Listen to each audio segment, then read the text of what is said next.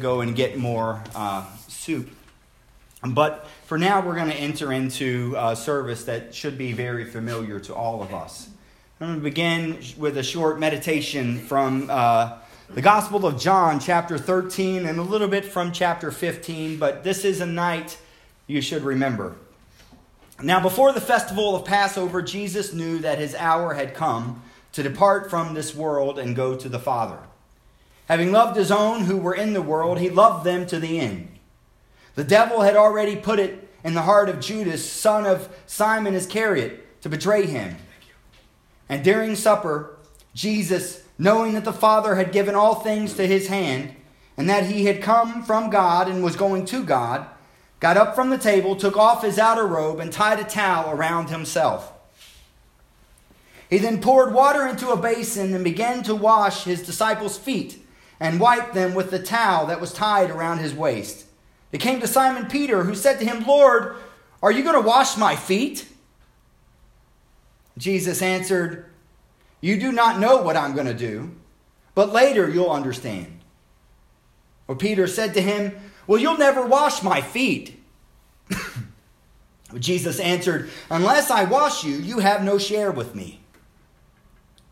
Simon Peter then said to him, "Well, Lord, wash not my feet only, but my hands and my head." And Jesus said to him, "Unless I wash you, you have no share with me. But the one who is bathed does not need to wash except for the feet, but is entirely clean. And you are clean, though not all of you."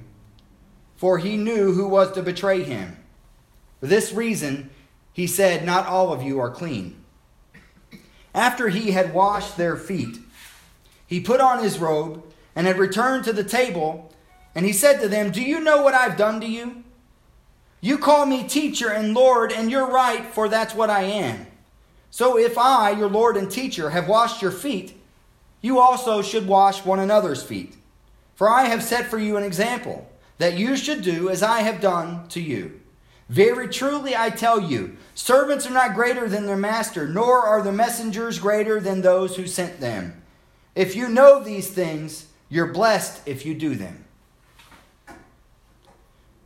When he had gone out, Jesus said, "Now the Son of Man has been glorified, and God has been glorified in him. If God has been glorified in him, God will also glorify him in himself, and will glorify him at once. Little children, I'm with you only a little longer. You will look for me, and as I said to the Jews, so now I say to you, where I'm going, you cannot come. I give you a new commandment, that you love one another just as I have loved you. You also should love one another. And by this, everyone will know that you are my disciple, if you have loved one another. This is my commandment, that you love one another as I have loved you. No one has greater love than this, than to lay down one's life for one's friends. You are my friends if you do what I command you. I do not call you servants any longer, because the servant does not know what the master's doing. But I have called you friends, because I have made known to you everything that I have heard from the Father. You didn't choose me, but I chose you, and I appointed you to go and bear fruit, fruit that will last, so that the Father will give you whatever you ask him in my name. I'm giving you these commands that you may love one another." This is the word of God for the people of God. It's the ability to care that creates strong communities and able democracies. That's the words of John McKnight. Take a deep breath, everybody. Look around you. We're safe and warm. We're surrounded by friendly faces. Our tables are set with good food. And yet, if you're like me, you're coming away from a world filled with anxiety and fear. And if we're not careful, we can unknowingly bring all of that in here with us. But hopefully not. We expect this place to be different, don't we? But why? We spent a good deal last year, if you remember, reading the Gospel of Matthew together. And you might remember that I often use the language of a community of care to describe what I understood as Jesus' vision. My hope was to help you get some perspective about the alternative society Jesus was describing in the Sermon on the Mount. The language of a community of care is precisely the language I think is appropriate for tonight, as we practice together our church's most sacred ritual, the Eucharist. So I hope you forgive me if much of what you hear tonight sounds familiar. We live in a world framed around an ideology of security. We focus our energy on eliminating threats and managing anxieties. We build walls to exclude weakness. We imagine fulfillment in terms of greatness. We develop goals to show the world that our missions are exceptional. All the while, we sacrifice the things that are the most sacred. Our interconnected goodness, those things that we have been created for. Well, tonight is what I call a performance of Scripture. It's our chance to hear the gospel story and imagine ourselves as participants in it. We're participants in the performance of Scripture. I hope that when this week is over, you will have a better understanding, of ourselves. That Jesus actually calls us to go and live not as spectators of the gospel, but participants in it, in our everyday lives. If we practice it faithfully, we'll get better and better until we can finally look at each other and ourselves as a community of care. But it takes practice. The part of the story that we're performing tonight is what you probably come to know as the Last Supper. Now, we can all go and take pictures later if you want, just don't make me play Jesus. In the story, it often looks like the disciples were working against Jesus. Like us, they also lived in a world formed around an ideology of security. They worked to find ways to eliminate threats and to manage anxieties. Just listen to the way the rest of the story plays out. Peter, we're told, will cut off a soldier's ear and then deny Jesus to keep himself safe. Judas will betray Jesus by selling his soul to the devil for 30 pieces of silver. And the rest of the men, they run and hide, leaving the women, only the women, at Jesus' side. The night is filled with betrayal and denial, and yet Jesus, he looks around the room and he calls them friends. What we're celebrating tonight is not a gospel that just eliminates threats and manages anxieties. It doesn't build walls and make things more secure. Indeed, the gospel story we're reading, the one we read tonight, is filled with fear and anxiety, denial and betrayal, violence, torture, and murder. And the portion of the story we're reading tonight is a celebration. But even the celebration, see, is no different. As our communion liturgy reminds us, tonight is that night. That night. On the night when Jesus was betrayed. Remember that. Every first Sunday of the month, when we say our communion together, I begin the liturgy with, on the night that Jesus was betrayed. Tonight. This night. On that night, as one New Testament scholar puts it, we find a frantic, furtive, and clandestine gathering of hunted fugitives on the verge of a nervous breakdown, hiding in the attic of a safe house. The scene is held together only by the determined Jesus, even though he knows his companions will abandon him when the authorities come after him, as they inevitably will.